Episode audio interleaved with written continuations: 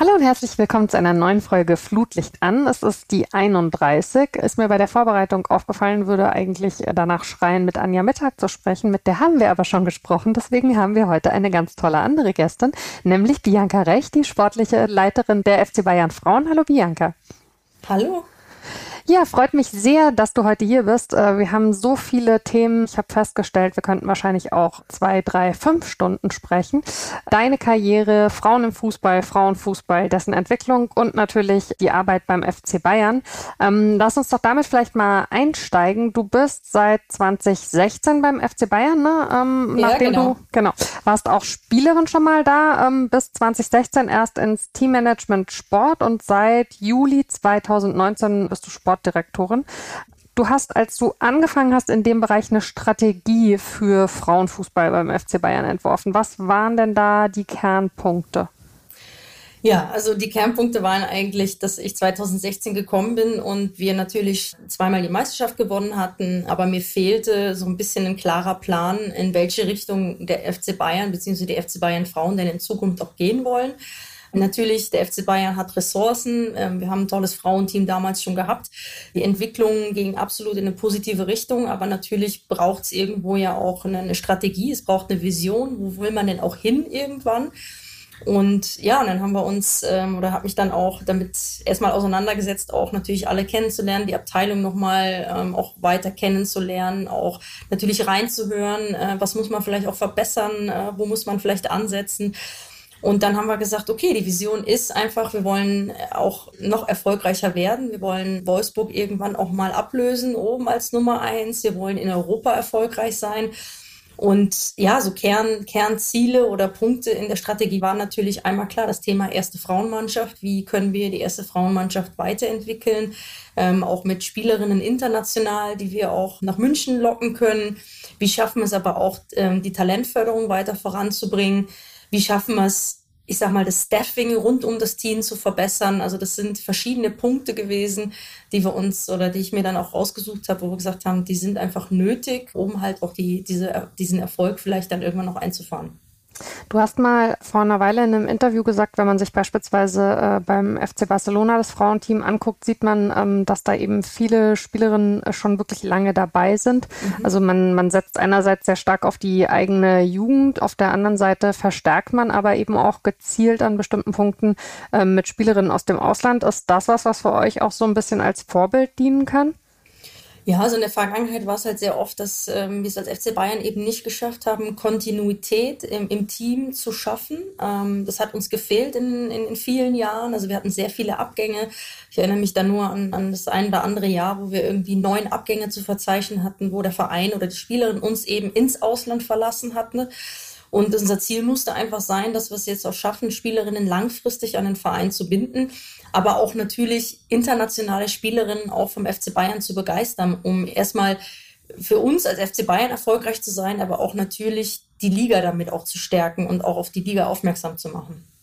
Ähm, was sind denn äh, die, die Personen oder auch die, die Positionen, äh, mit denen du im Verein da am engsten zusammenarbeitest? Also hauptsächlich natürlich Karen Danner, die ja schon seit sehr, sehr vielen Jahren auch die Frauenfußballabteilung begleitet. Aber natürlich auch, ähm, ob das am FC Bayern Campus mit Jochen Sauer ist oder natürlich, ähm, was halt ganz wichtig ist, eigentlich den direkten Draht mit der Karen Danner gemeinsam dann auch nach oben zum Vorstand. Und das ist natürlich auch ja, der, der schnellste und auch der wichtigste Draht, den wir auch brauchen, um auch Entscheidungen zu treffen. Und ähm, wie intensiv bist du tatsächlich dann auch in der Nachwuchsarbeit unterwegs? Also als ich 2016 kam, äh, sehr intensiv, bin auch nach wie vor immer noch intensiv mit der Talentförderung beschäftigt. Ähm, wir sind auch gerade hier dabei, in der Talentförderung nochmal den einen oder anderen Schritt zu machen oder auch zu verändern ähm, wo wir uns auch schon, ja, wo wir uns auch schon drauf freuen, weil es wird schon auch nochmal ähm, große Veränderungen geben. Ähm, die Talentförderung wird in Zukunft eben sehr, sehr wichtig sein, wenn man international bei der Champions League auch dabei sein möchte. Es geht um das Thema Homegrown Talent, welches auch von der ja, von der UEFA auch gefordert wird. Das heißt, man muss gewisse ähm, Anzahl von Spielerinnen, ähm, eigene Gewächse ähm, in der Spielerliste auch natürlich ähm, ja, äh, vorzeigen können. Und dementsprechend muss man eben auch nochmal äh, ganz genau hingucken, was wir auch in der Talentförderung machen. Und da wollen wir uns einfach auch verbessern. Gibt es ähm, auch einen Austausch eigentlich äh, mit den Verantwortlichen äh, im, im Männersport oder sind das tatsächlich innerhalb des Vereins einfach zwei mehr oder weniger getrennte Bereiche? Also grundsätzlich arbeiten wir schon autark, aber es ist schon so, dass wir ähm, gerade in spezifischen Bereichen sehr enge Berührungspunkte auch haben. Also ist das im Athletik-Performance-Bereich oder ist das äh, im Bereich der ich sag mal, im medizinischen Bereich, ähm, aber auch im Torwarttraining. Ähm, das geht auch darüber hinaus Richtung Campus natürlich, auch Thema Talentförderung, auch Integration unserer jungen Talente in das Training der Jungs oder Individualtraining mit den Jungs gemeinsam. Also da haben wir schon sehr, sehr viele Berührungspunkte auch. Und ähm, die FC Bayern Frauen sind ja auch am Campus, richtig? Ja, genau. Ähm, wie, wie ist denn da so das tägliche Miteinander? Habt ihr das Gefühl, da gibt's, also man liest ja immer so die Geschichten mit, äh, klar, dass ihr habt das Thema nicht mit, äh, ich glaube, acht Trainingsplätzen, ne, dass ihr warten müsst, bis äh, auch die U9 von den Jungs dran war. Das wäre ja auch schlimm, aber Nein. nehmt ihr so eine Hierarchie wahr oder äh, wird da gerade von den, von den jungen Spielern auch den Frauen der äh, entsprechende Respekt entgegengebracht? Also äh, absolut. Also wir sind ja 2017 gemeinsam alle zusammen äh, ja an den Campus gezogen. Also wir sind ja nicht irgendwann später dazugekommen, sondern mhm. wir sind ja gemeinsam mit den Jungs 2017 an den FC Bayern Campus gezogen. Äh, wir haben dort auch unseren eigenen Trainingsplatz, den quasi nur die FC Bayern Frauen, also die erste Mannschaft und die zweite Mannschaft nutzt, ähm, so dass wir den uns eigentlich teilen. Aber die zweite Frauenmannschaft ist ja eher am Abend im Training. Das heißt, wir haben unseren eigenen Trainingsplatz, den wir auch zu jeder Tages- und Nachtzeit nutzen können. Ähm, und darüber hinaus ist es so, dass wir natürlich ich meine, wir, wir arbeiten alle gemeinsam im FC Bayern Campus. Natürlich, die Jungs haben ihre Büros, wir haben unsere Büros, aber es ist ein, ein sehr enger Austausch auch zwischen den Trainern. Äh, wir laufen uns täglich über den Weg. Wir haben ganz viele Berührungspunkte, ob es auch das Stadion ist, ähm, aber auch natürlich in der Talentförderung, medizinische Themen. Ähm, verletzte Spielerinnen machen bei uns die Reha mit den Jungs gemeinsam und ähm, dementsprechend ist das Miteinander einfach ein sehr, sehr gutes auch bei uns. Mhm. Es ist ja äh, ein sehr sensibles äh, Thema, wie man im Fußball auch mit der Sprache umgeht. Ähm, es geht ja mal damit los, dass wenn von Fußball gesprochen wird, immer automatisch vorausgesetzt wird, es geht um Männer und ähm, wenn es eben um Frauen geht, dann wird tatsächlich das Wort Frauenfußball genutzt. Klar äh, gibt es Situationen, äh, in der man vielleicht also eine Orientierung braucht, wovon reden wir eigentlich gerade, aber letztlich, wenn ich am Anfang mhm. von so einem Gespräch wie heute sage, ich spreche heute mit Bianca Recht, dann müsste es doch eigentlich reichen, oder? Dann könnten wir auch den Rest des äh, Podcasts einfach einfach von Fußball sprechen. Ja, schön wäre es, ja. Aber ich glaube, äh, das haben wir leider noch nicht erreicht. Aber ich bin völlig bei dir. Die Frage ist, äh, müssen wir das immer differenzieren äh, oder auch vergleichen, sondern Fußball ist Fußball. Der eine Fußball wird von Männern gespielt oder von Jungs und der andere, der Fußball wird von, von Frauen gespielt. Also ähm, dann müsste ja auch eigentlich heißen der Männerfußball.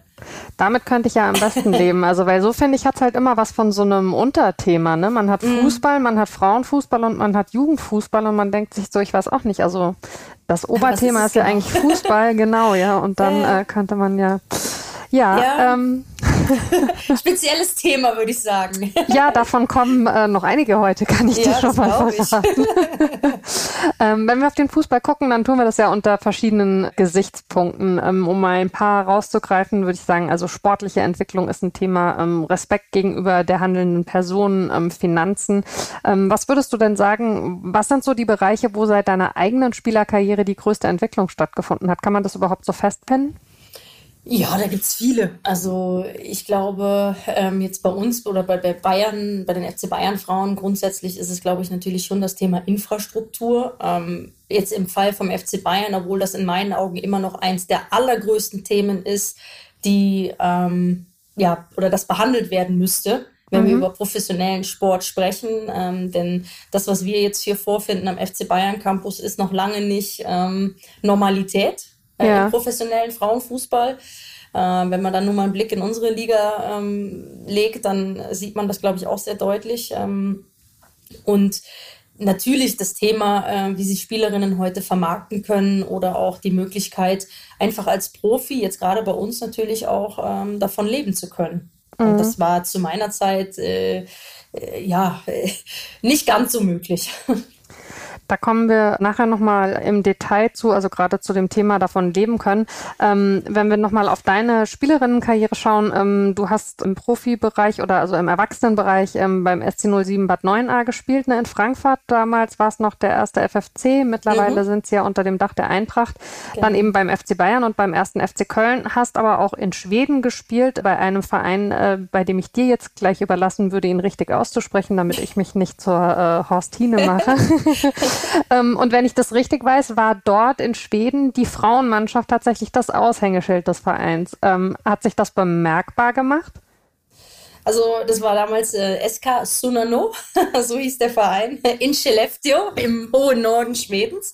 Ähm, ja, natürlich, also es war ein Frauenverein oder ein Frauenfußballverein, der ähm, ja sehr hohe Akzeptanz hatte. Ähm, man muss dazu sagen, dass glaube ich, äh, dass das Naturell der Schweden natürlich auch nochmal ein bisschen anders ist. Ähm, das kann man glaube ich nicht ganz vergleichen mit äh, der deutschen Mentalität. Das ist einfach eine andere. Da hat auch grundsätzlich äh, Frauen, Frauen im Sport, Frauen in der Gesellschaft ähm, nehmen, äh, wir nehmen einen anderen Platz ein, sagen wir es mal so. Auch nach Schweden. ja, äh, genau. Und äh, es war, also der, der Verein war dort ein absolutes Aushängeschild und ähm, das hat man natürlich ähm, gespürt, aber ähm, das war schon eine besondere Zeit, muss man sagen. Würdest du sagen, diese, diese erhöhte oder verbesserte Akzeptanz ist was, was sich dann wirklich auch auf das Selbstverständnis von den Spielerinnen auswirkt? Würde man ja tatsächlich erwarten. Ja, schon. Also man ist nicht immer wieder mit diesen, mit diesen Vergleichen konfrontiert, sondern man, man, man ist einfach anders oder der Sport ist anders akzeptiert gewesen in Schweden, damals schon. Ähm, mhm. der Frauenfußball war ein, zu der Zeit äh, damals schon ein großes Aushängeschild. Ähm, es, waren, es war normal, dass Mädchen zum Fußball gegangen sind ähm, und man musste sich nicht dafür immer rechtfertigen. Spannend. Ähm, Du warst Sportsoldatin und hast in der Bundeswehr-Nationalmannschaft gespielt, von der ich zu meiner, äh, ich weiß nicht, Schande gestehen muss, äh, ich noch nie was gehört hatte bis zur Recherche für unser Gespräch. Und im Jahr 2007 warst du bei den äh, Militärweltspielen. Was war denn das für eine Erfahrung und also wie, wie ist das überhaupt? Das musst du jetzt mal erklären, bitte. ja, also du hast das Thema ja eben schon so schön aufgegriffen. Ähm, zu meiner Zeit konnte man eben vom, vom Fußball noch nicht leben ähm, und ich hatte halt durch durch meine äh, oder durch die Möglichkeit durch den durch die Nationalmannschaft ähm, damals bei der Bundeswehr äh, zu sein. Also man hat quasi, man war bei der Bundeswehr angestellt zusätzlich, ähm, hat dort auch eine Grundausbildung gemacht. Okay, also so das ganze Programm hier so mit das, durch den Matsch und so. Äh, genau, ein bisschen kürzer als die normale Grundausbildung, aber ähm, das, das ganze Programm, äh, muss man sagen. Und dann bin ich quasi ähm, über mehrere Jahre bei der Bundeswehr angestellt gewesen. Und dann hast du gewisse Verpflichtungen als Bundeswehrsoldatin. Okay. Und unter anderem im Sportbereich ähm, gibt es halt genau, heute ist es auch ein typische, so viele Wintersportler machen das ja heute auch ganz viel. Ja. Genau, und es ist eigentlich das gleiche Thema, nur dass es jetzt in der Vergangenheit einfach nicht mehr viele gemacht haben, weil die Möglichkeit, die finanziellen Möglichkeiten einfach andere sind. Aber früher war das gang und gäbe. Also Simone Lauder war beispielsweise lange bei der Bundeswehr, Nadine Kessler war bei der Bundeswehr. Also ich bin nicht die Einzige, die dort gewesen ist. Kerstin Stegemann, eins der ähm, Beispiele auch. Ähm, und dann hat man halt an Militärweltmeisterschaften teilgenommen. Das ist ein super spannendes Thema, finde ich, und also total underrated. Oder es ist jetzt einfach äh, mein Problem, dass ich darüber bisher noch nie gestolpert bin. Aber also ich werde mich da mal äh, einfuchsen. ja, und dann landet man schon mal in Indien für die Weltmeisterschaft, genau. Und dann wird es spannend, ja. Und aber ja, eigentlich während äh, ganz normal die Liga läuft, ne? Also du hast deiner Mannschaft dann damals gefehlt in der Zeit einfach. Ja, wir hatten Glück, dass äh, zu dem Zeitpunkt eben keine Ligaspiele waren. Ähm, und das ist dann auch in Abstimmung natürlich mit der Bundeswehr und mit den Vereinen auch passiert. Ähm, ich bin dann damals auch in, in etwas früher zurückgeflogen, um dann noch ein Pokalspiel auch zu spielen. Ähm, und ich war jetzt auch nicht ganz unfroh, wieder zurück nach München zu kommen. Okay. ähm, wenn du zurückschaust auf deine Karriere als Spieler, kann man da eigentlich für sich selber so Höhepunkte benennen oder ist das so eine typische Frage und eigentlich hat man so ein großes Paket voll Höhepunkten erlebt, dass man die gar nicht so rausgreifen kann?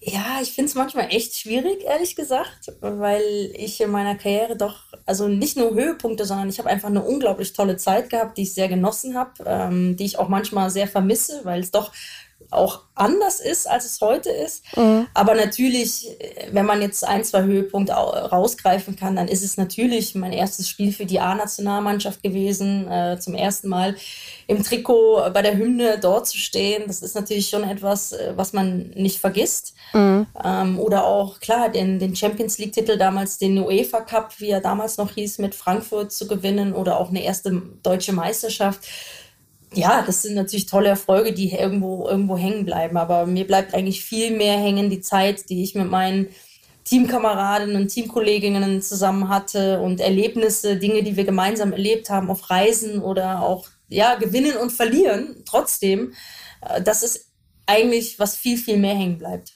Ich finde das ja tatsächlich auch spannender. Also so die Frage, was sind denn äh, Höhepunkte, die man persönlich so empfunden hat, ohne dass sie jetzt von außen vielleicht danach aussehen? Also was mhm. sind besondere Erinnerungen und Erlebnisse?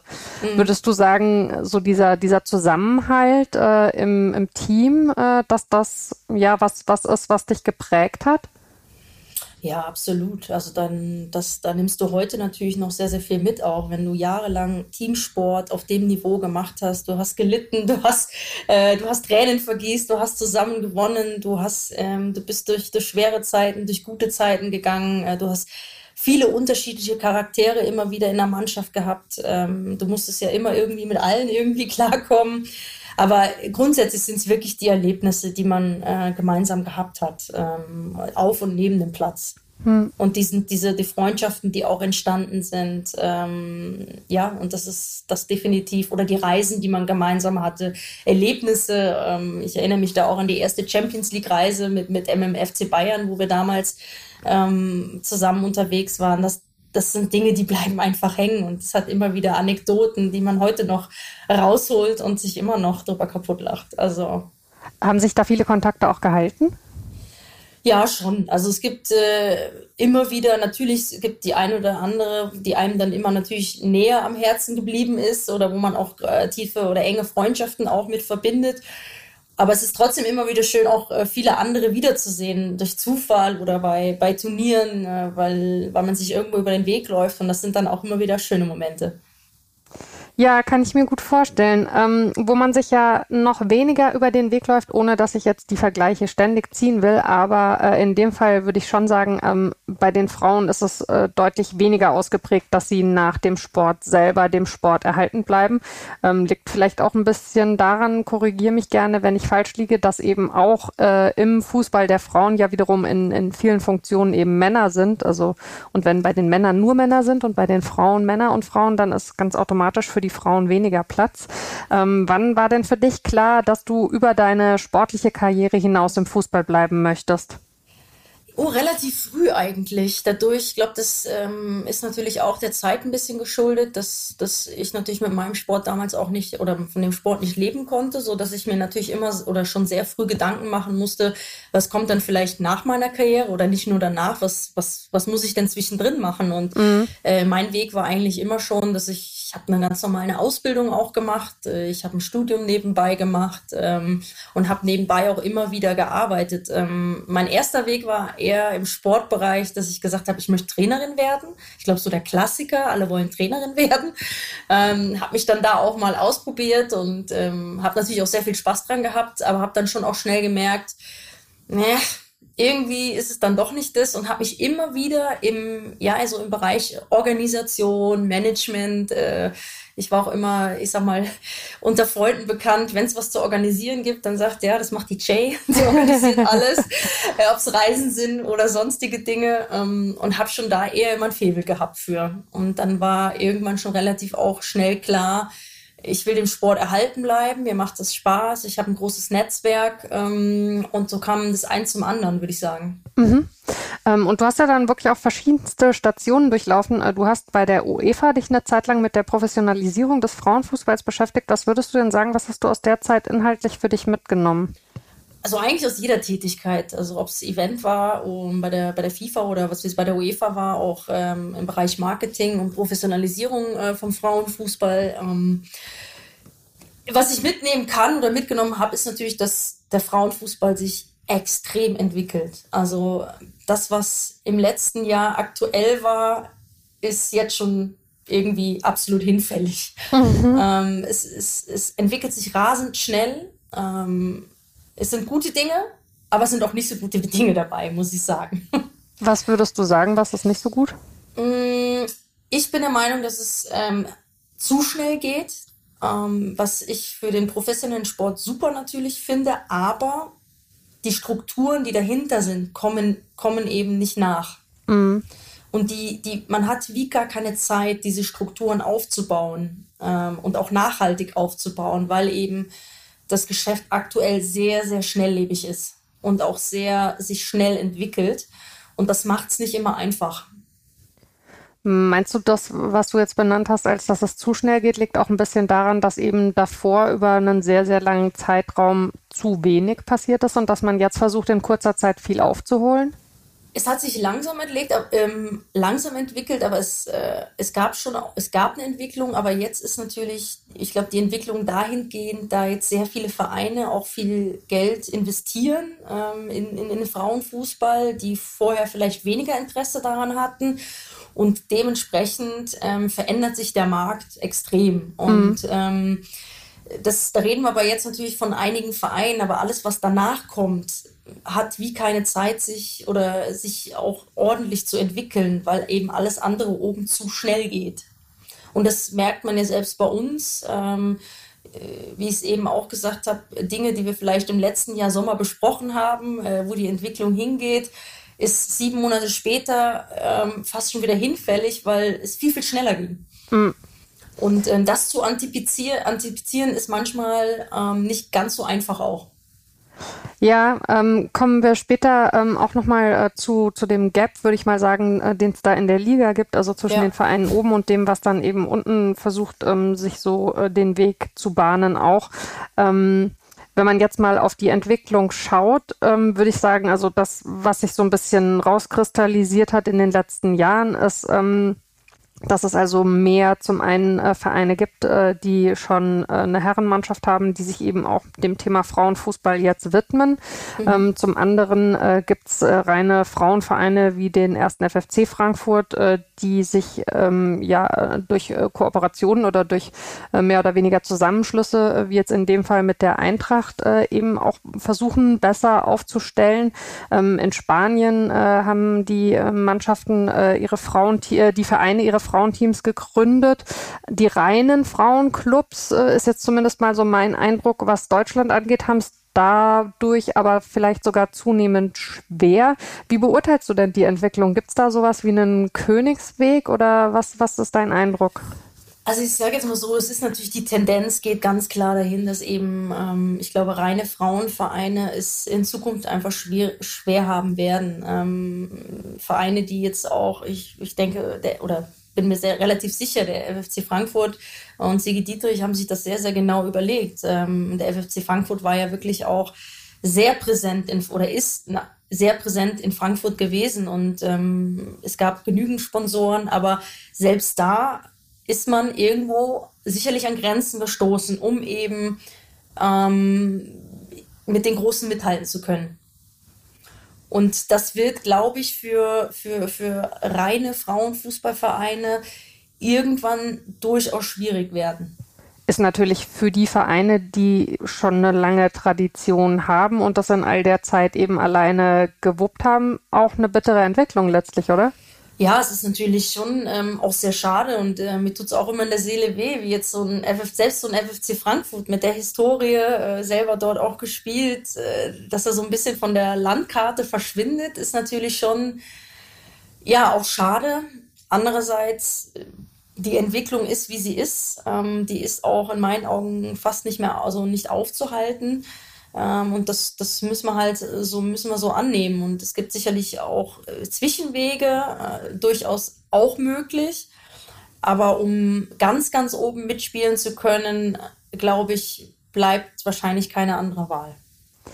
Ähm, wie ist denn dein Standpunkt, was äh, das Thema Lizenz für Vereine angeht, hinsichtlich dessen, äh, dass es ja auch immer mal wieder Überlegungen gibt, ob man eben eine Frauenmannschaft auf einem bestimmten Level zu einer, ähm, ja, zu einer Bedingung für eine Lizenz macht? Hm, schwierig.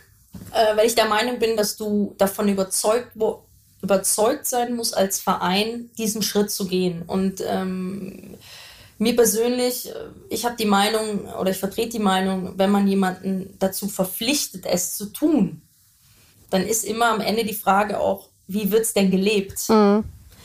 Und ich glaube, da trennt sich dann auch schnell mal die Spreu vom Weizen, ähm, weil ich eben nicht glaube, dass es jeder machen möchte. Und du musst es aus Überzeugung tun und du musst es ähm, tun, weil du, ja, weil du der Meinung bist, dass es auch richtig ist und nicht, weil du musst.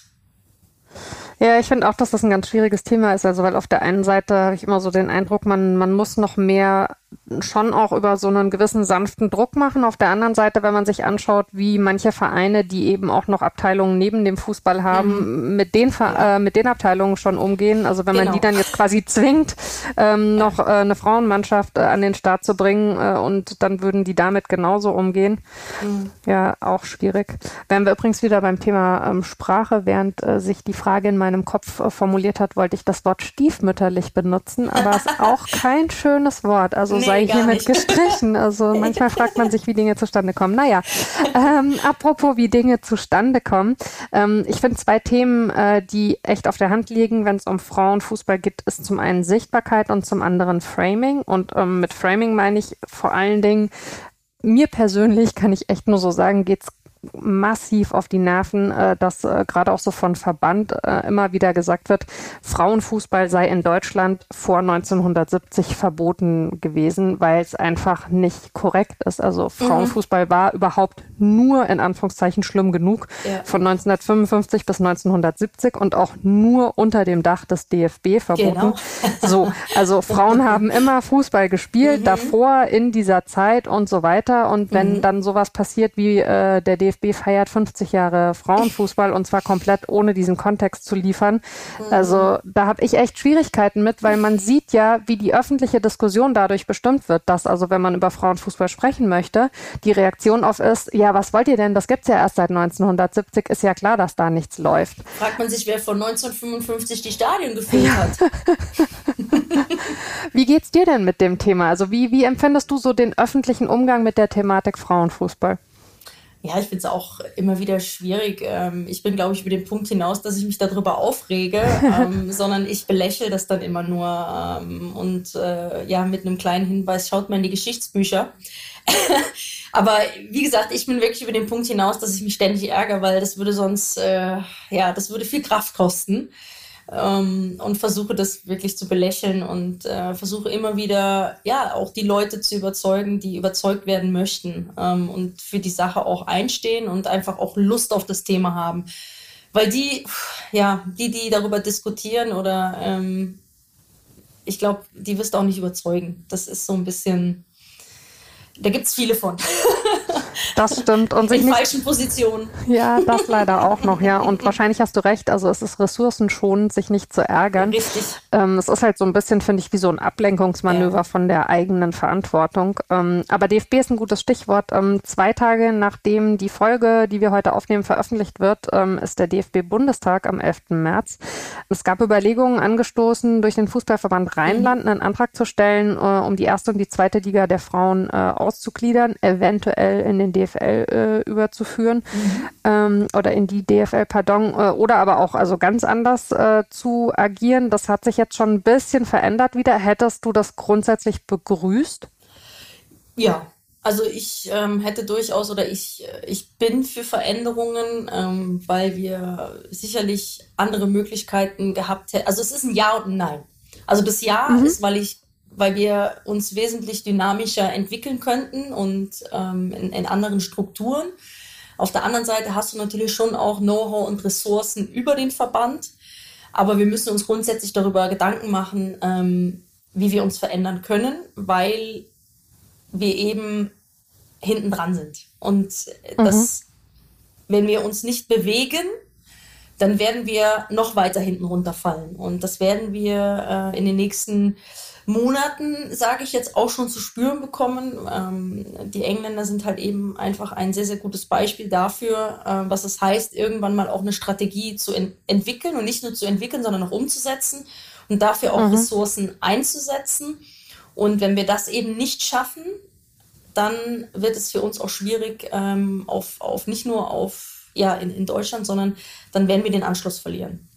Wir haben ganz kurz schon auf das Thema äh, Sichtbarkeit geschielt. Äh, da jetzt vielleicht noch mal ein bisschen deutlicher reingegangen, äh, gibt es ja ein ganzes Potpourri an Unterthemen. Am ja. wichtigsten finde ich aber tatsächlich immer die Zugänglichkeit der Spiele. Mhm. Ähm, jetzt ist es natürlich schon mal ein Erfolg, dass die diese Saison alle auf Magenta TV gezeigt werden, mhm. dass die Champions League Spiele ähm, auf The Zone ähm, mhm. laufen oder über äh, YouTube bei The Zone.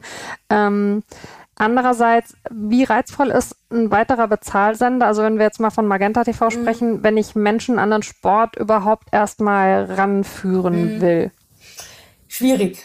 Also auf der einen Seite, wir haben uns ähm, letztes Jahr darüber, unterhal äh, darüber unterhalten, dass wir eigentlich so gut wie gar nicht präsent waren. Also da hatten wir damals ähm, Eurosport noch und ähm, da gab es halt mal ein Spiel über die ARD und ansonsten gab es ja dann auch nur ausgewählte Spiele bei Magenta. Dann haben wir es zumindest geschafft, dass wir gesagt haben, jetzt, okay, man kann es gucken, wenn man halt dafür bezahlt, immerhin. Mhm. Ähm, aber ich bin natürlich völlig bei dir, äh, hilft trotzdem nicht, weil es wird, ist immer nur ein ganz kleiner Teil, der natürlich auch sich Magenta dann extra einen Account anlegt und das ist ja genau dieses Thema.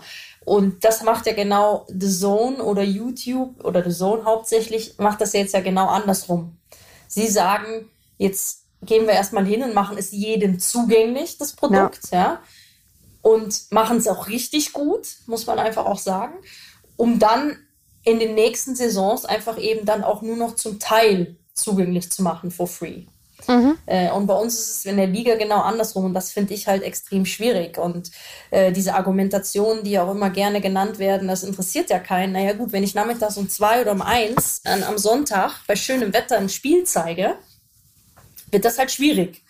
Ähm, und ich vergleiche das immer ganz gern mit einem mit einem Produkt, beispielsweise wenn wenn man ein Produkt neu verkaufen möchte und es auf den Markt äh, kommt, dann stelle ich das ja auch nicht im Supermarkt in die letzte Reihe. Ne? Ja, definitiv. So, steht es auch in der Kasse, wo ich dran vorbeilaufe. Ja. Und ähm, das ist natürlich schwierig und das muss man halt eben auch den, den, äh, auch den Leuten dann auch zu verstehen gehen, dass man sagt, okay, wenn man ein Produkt wirklich pushen möchte, dann muss ich A, Geld in die Hand nehmen und muss es so sichtbar machen, dass ich eigentlich gar keine Chance habe, dran vorbeizulaufen.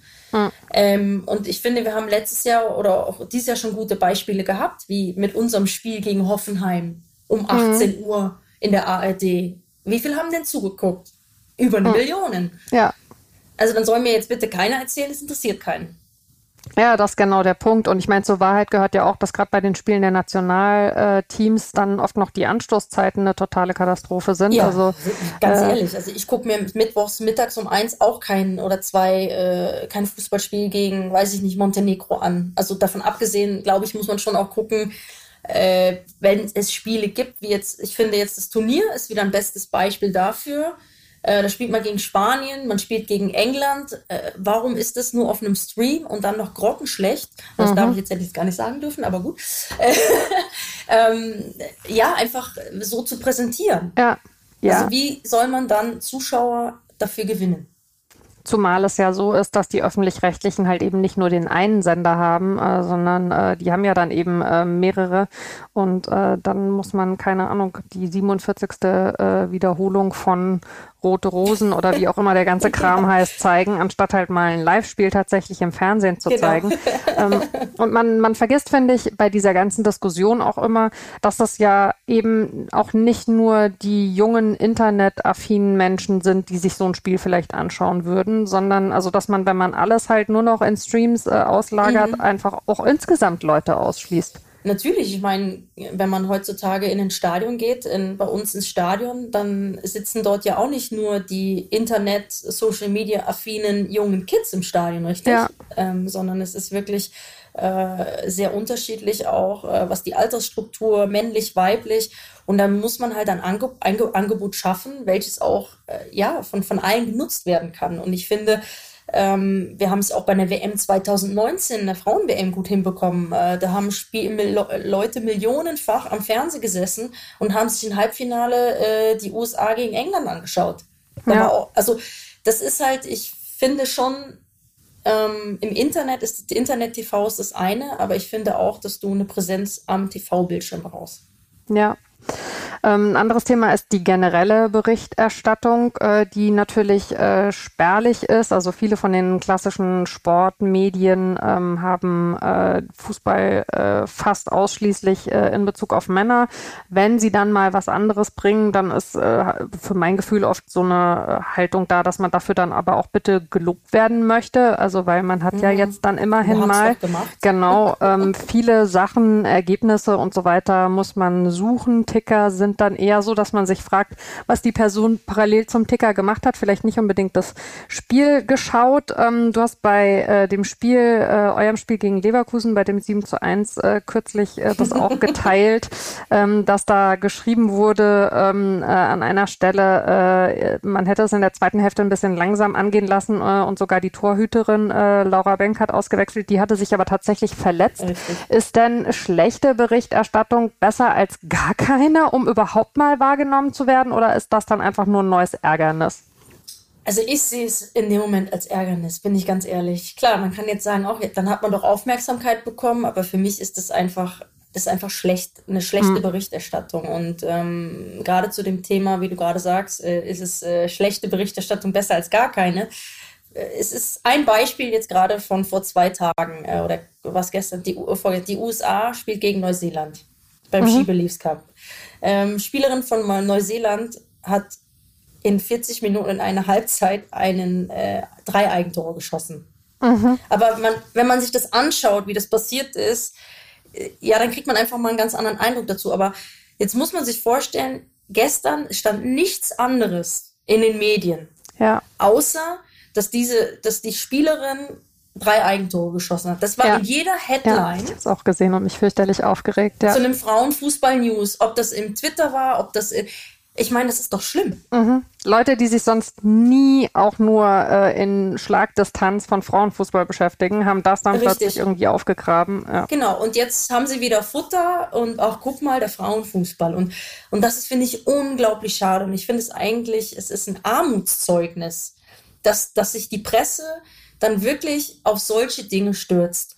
Anstelle über den Frauenfußball, über ein tolles Turnier, ob das in England ist, ob äh, im, ich sag mal, äh, in Bezug jetzt auf die Euro, die kommt, oder, oder zu berichten, aber stürzen sich und dafür ist dann mhm. Platz genug in der ja. Headline oder in einem, in einem Bericht oder in der Berichterstattung. Das geht dann.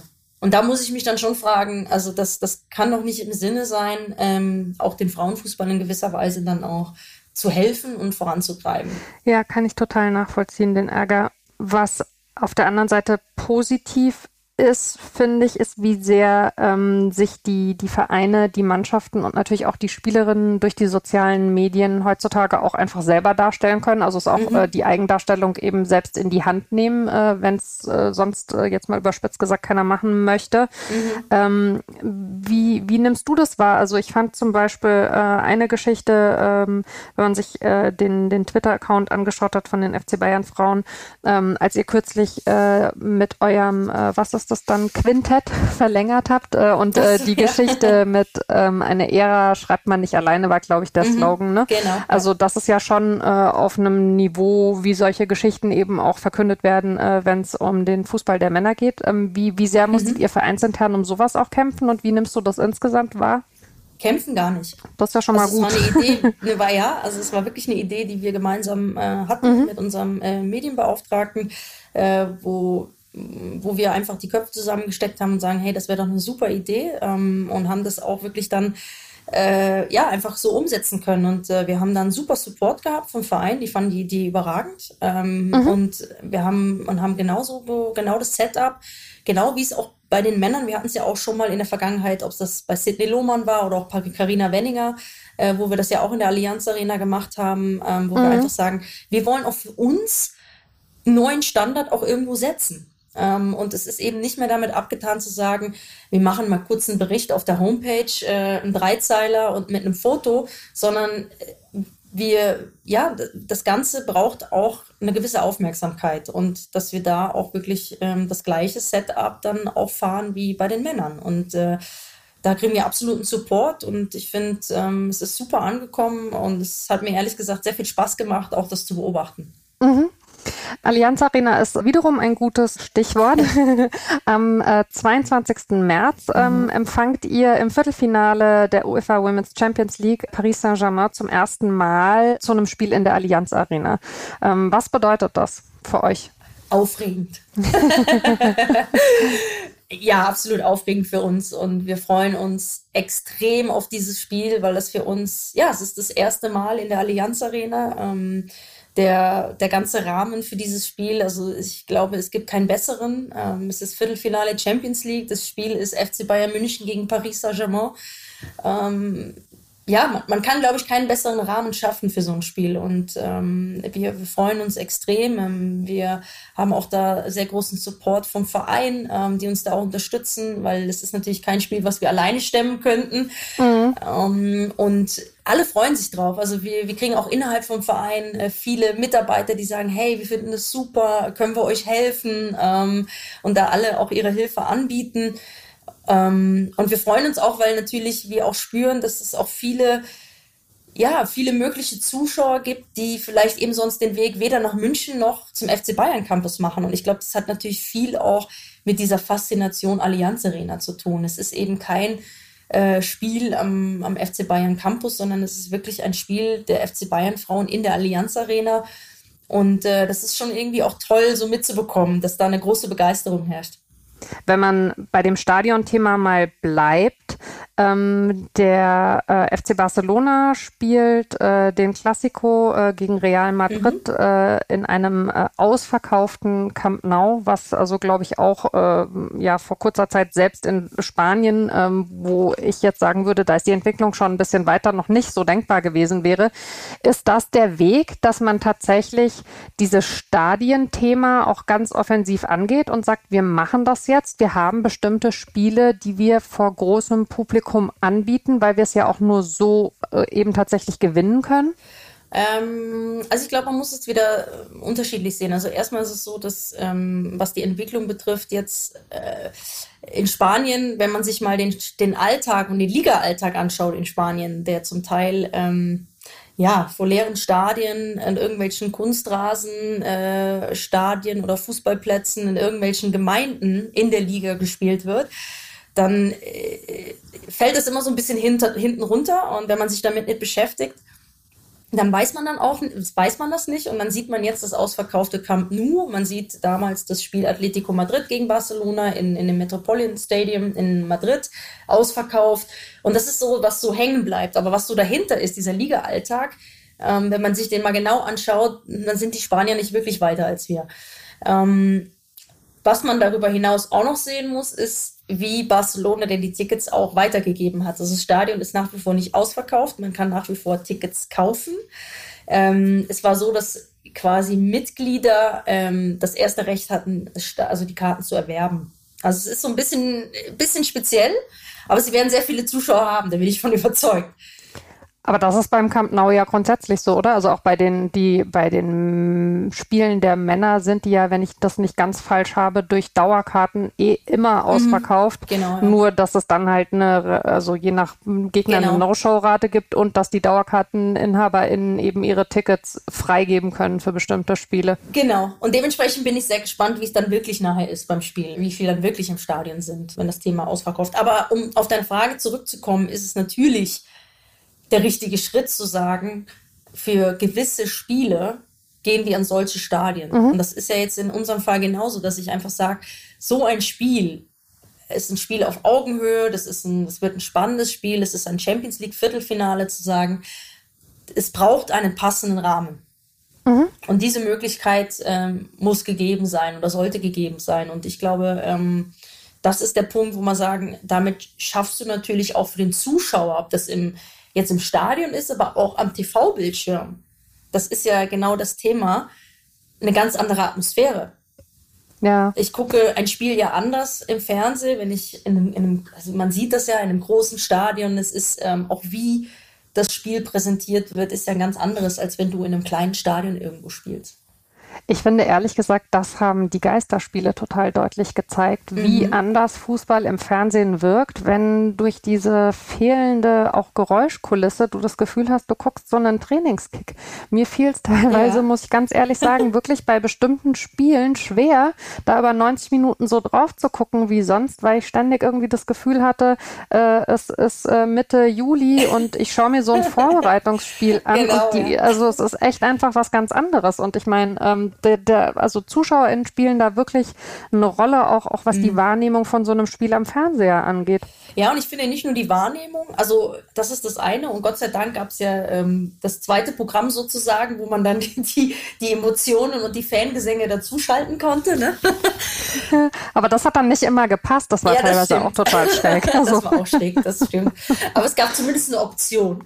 Ähm, ja. Aber was ich viel entscheidender finde, ist tatsächlich wirklich, dass du ähm, ein Spiel anders anschaust, wenn es eben auch einen würdigen Rahmen hat. Mit, mhm. einem, mit einem Stadion, dass du eben nicht ein Spiel anguckst auf einem Gelände irgendwo in der Stadt, sag ich jetzt mal. Ja? Also äh, da, da guckst du einfach anders Fußball, wenn es ein großes Stadion ist, ähm, die Kameraeinstellungen passen und du ja. eben nicht äh, ja irgendwo ein Spiel guckst ähm, und da will ich jetzt keinem zu nahe treten, aber irgendwo auf einem ja Stadtgelände irgendwo ja vereinsamt äh, ohne Tribüne oder sonst irgendwas. Ja, ähm, du hast bei Spanien gerade schon ein bisschen äh, eingeschränkt. Äh, ein Land, also das äh, sicherlich äh, eine, eine, Vorreiterrolle hat, ähm, äh, ist England. Ähm, mhm. Was würdest du denn sagen, welche Länder sind wo Deutschland voraus und wo ist aber vielleicht Deutschland auch weiter, als man es manchmal aus so einer Generalkritik heraus im Moment wahrnimmt? Spannende Frage, äh, weil das Thema äh, habe ich jetzt auch vor kurzem mit jemandem besprochen. Und wenn man sich eben mal die Liga anschaut und die Qualität oder trotzdem jetzt auch unsere Liga anschaut, wie eng wir doch auch alle trotzdem beieinander sind, ist es schon so, dass wir, dass ich sage, fußballerisch, Qualität der Spiele, ähm, sind wir mit Sicherheit nicht weit weg. Mhm. Also die Engländer haben jetzt gerade natürlich einen Vorteil. Es sind ähm, tolle Mannschaften dabei, äh, viele tolle Mannschaften äh, wie Man United, Man City, Chelsea. Das sind natürlich extreme Namen. Ähm, aber der eigentliche Push kam natürlich auch vom Verband, die damals ja. gesagt haben, äh, nach der WM äh, 2015 in Kanada, so, das ist unsere Strategie für die Professionalisierung des Frauenfußballs in England. Und haben da sehr, sehr viel Geld in die Hand genommen, um aber auch diesen, äh, um den Frauenfußball zu pushen, haben sie viele auch spannende Sponsoring-Deals natürlich an Land gezogen. Und die ganze Liga hat sich mit diesem Plan entwickelt. Ähm, und die sind jetzt einfach einen Schritt voraus, äh, muss man einfach sagen, weil sie finanziell bessere Ressourcen haben als wir in der Bundesliga. Aber wenn es um die reine Qualität an Spiele betrifft, würde ich sagen, sind wir nicht weit weg von England mhm. sondern ganz im Gegenteil. Ähm, ich glaube sogar, dass ähm, wir die Liga auch relativ ausgeglichen ist. Spannend. Und vergleichbar nicht mit Frankreich und Spanien in meinen Augen. Okay. Was ich hinsichtlich also äh, sowohl Ligen als auch dann Abberufung äh, in äh, Nationalteams äh, und überhaupt Spielrhythmus ganz spannend fand noch, war äh, diese FIFA Pro Studie, die ja schon sehr deutlich gemacht hat, dass dieser zerhackte Spielplan also schon auch Einfluss auf eine Leistungsfähigkeit hat, dass ähm, Spielerinnen, äh, ich glaube im Schnitt waren es, ne, um die 30 Spiele im Jahr haben. Die Ligen sind eben kleiner.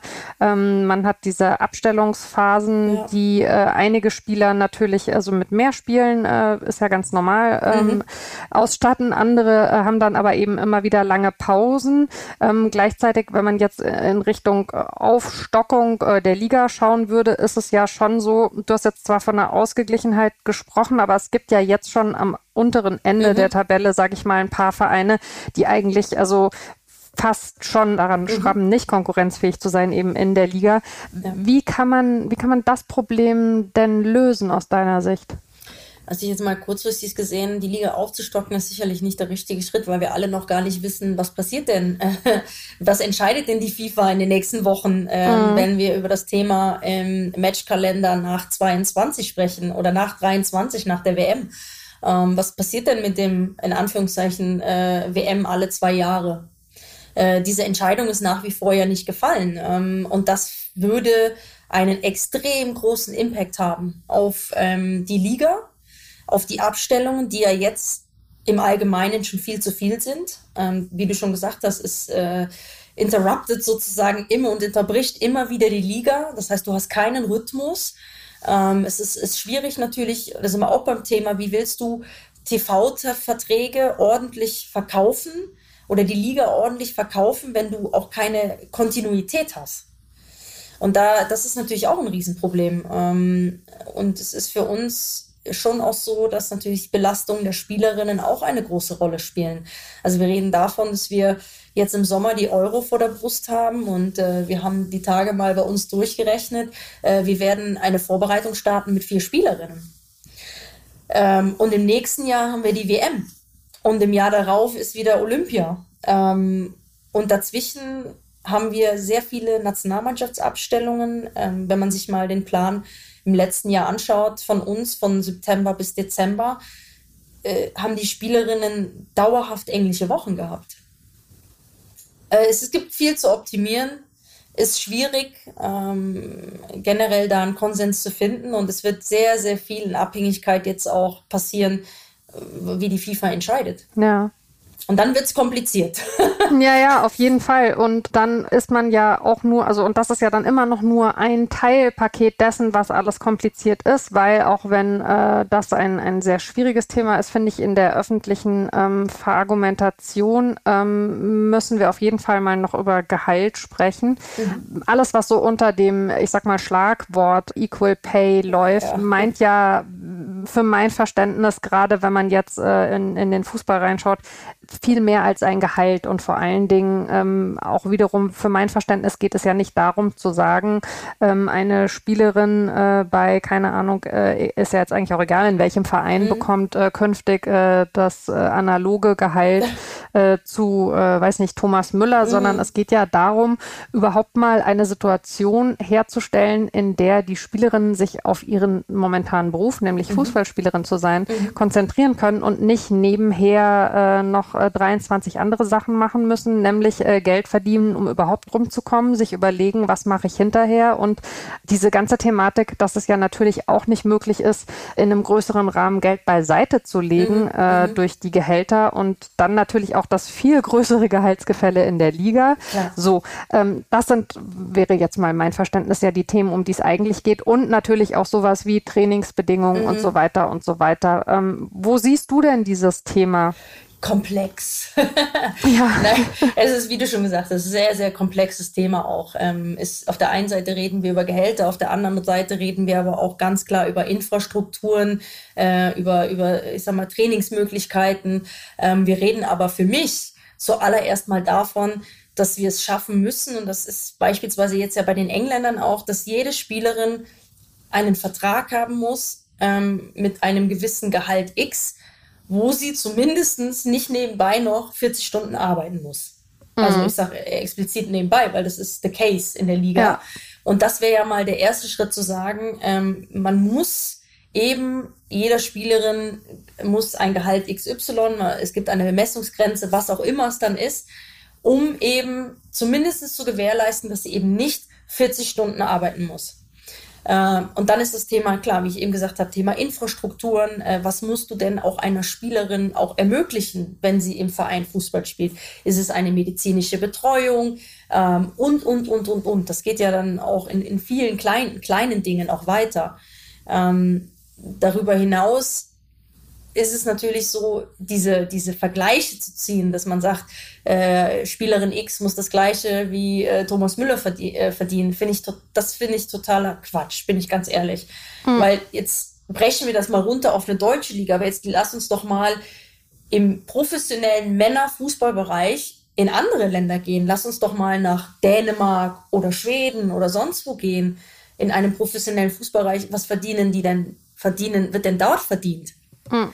Also ich finde mal den Vergleich ein bisschen schwierig. Ähm, und man muss ja auch gucken, wo kommen denn die Gelder her? Ist auch ein Thema.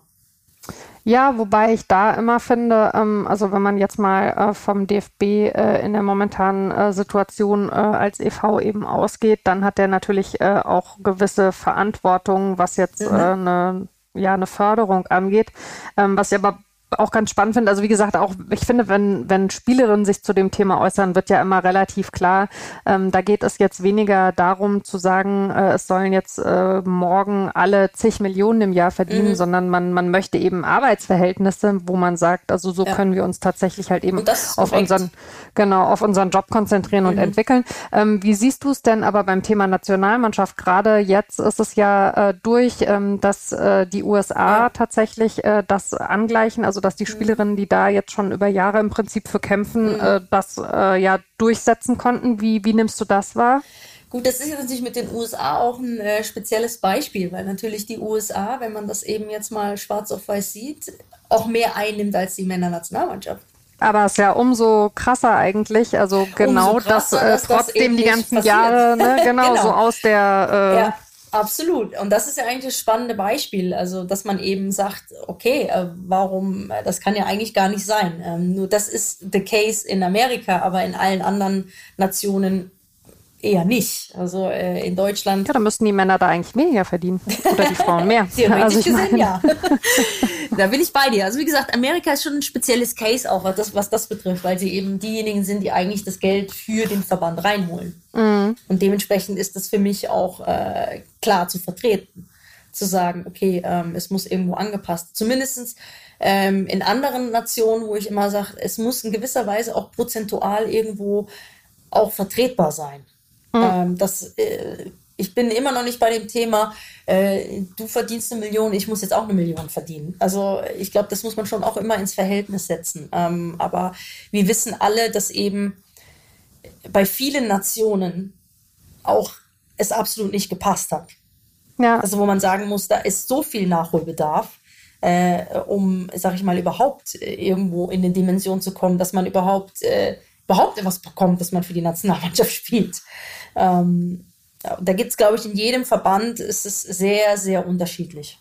Ja, da gibt's äh, Länder mit also noch äh, ganz anderen Problemen daneben. Aber das bedeutet mhm. ja nicht, dass man äh, die hier nicht auch angeht. Mhm. Ihr habt mit äh, Jens Scheuer einen männlichen Coach. Das ist gar nicht so selten im Frauenfußball. Umgekehrt, das ist bis auf wenige Ausnahmen in den unteren Ligen bisher eher noch undenkbar. Mhm. Findest du das eigentlich sportlich begründet oder glaubst du, dass es einfach auch so eine Geschichte, die eben aus der Historie sich entwickelt hat und die sich vielleicht auch weiterentwickeln wird? Mm, also ich habe es vor kurzem schon mal gesagt. Ich glaube, das Problem ist, dass weibliche Trainerinnen nicht so häufig die Möglichkeit haben, sich zu entwickeln. Ich glaube, wir haben, oder ich bin, ich weiß es jetzt aus unserem eigenen Verein, wir haben äh, Trainerinnen Talente, aber um wirklich im professionellen Fußball auf, auf dem Niveau Trainerin zu sein, musst du auch eine gewisse Erfahrung mitbringen. Ich bin nicht überzeugt davon zu sagen, und ich habe diese Erfahrung selber auch gemacht, dass du eben, ich bin jetzt Spielerin und mach sofort einen Trainerjob. Mhm.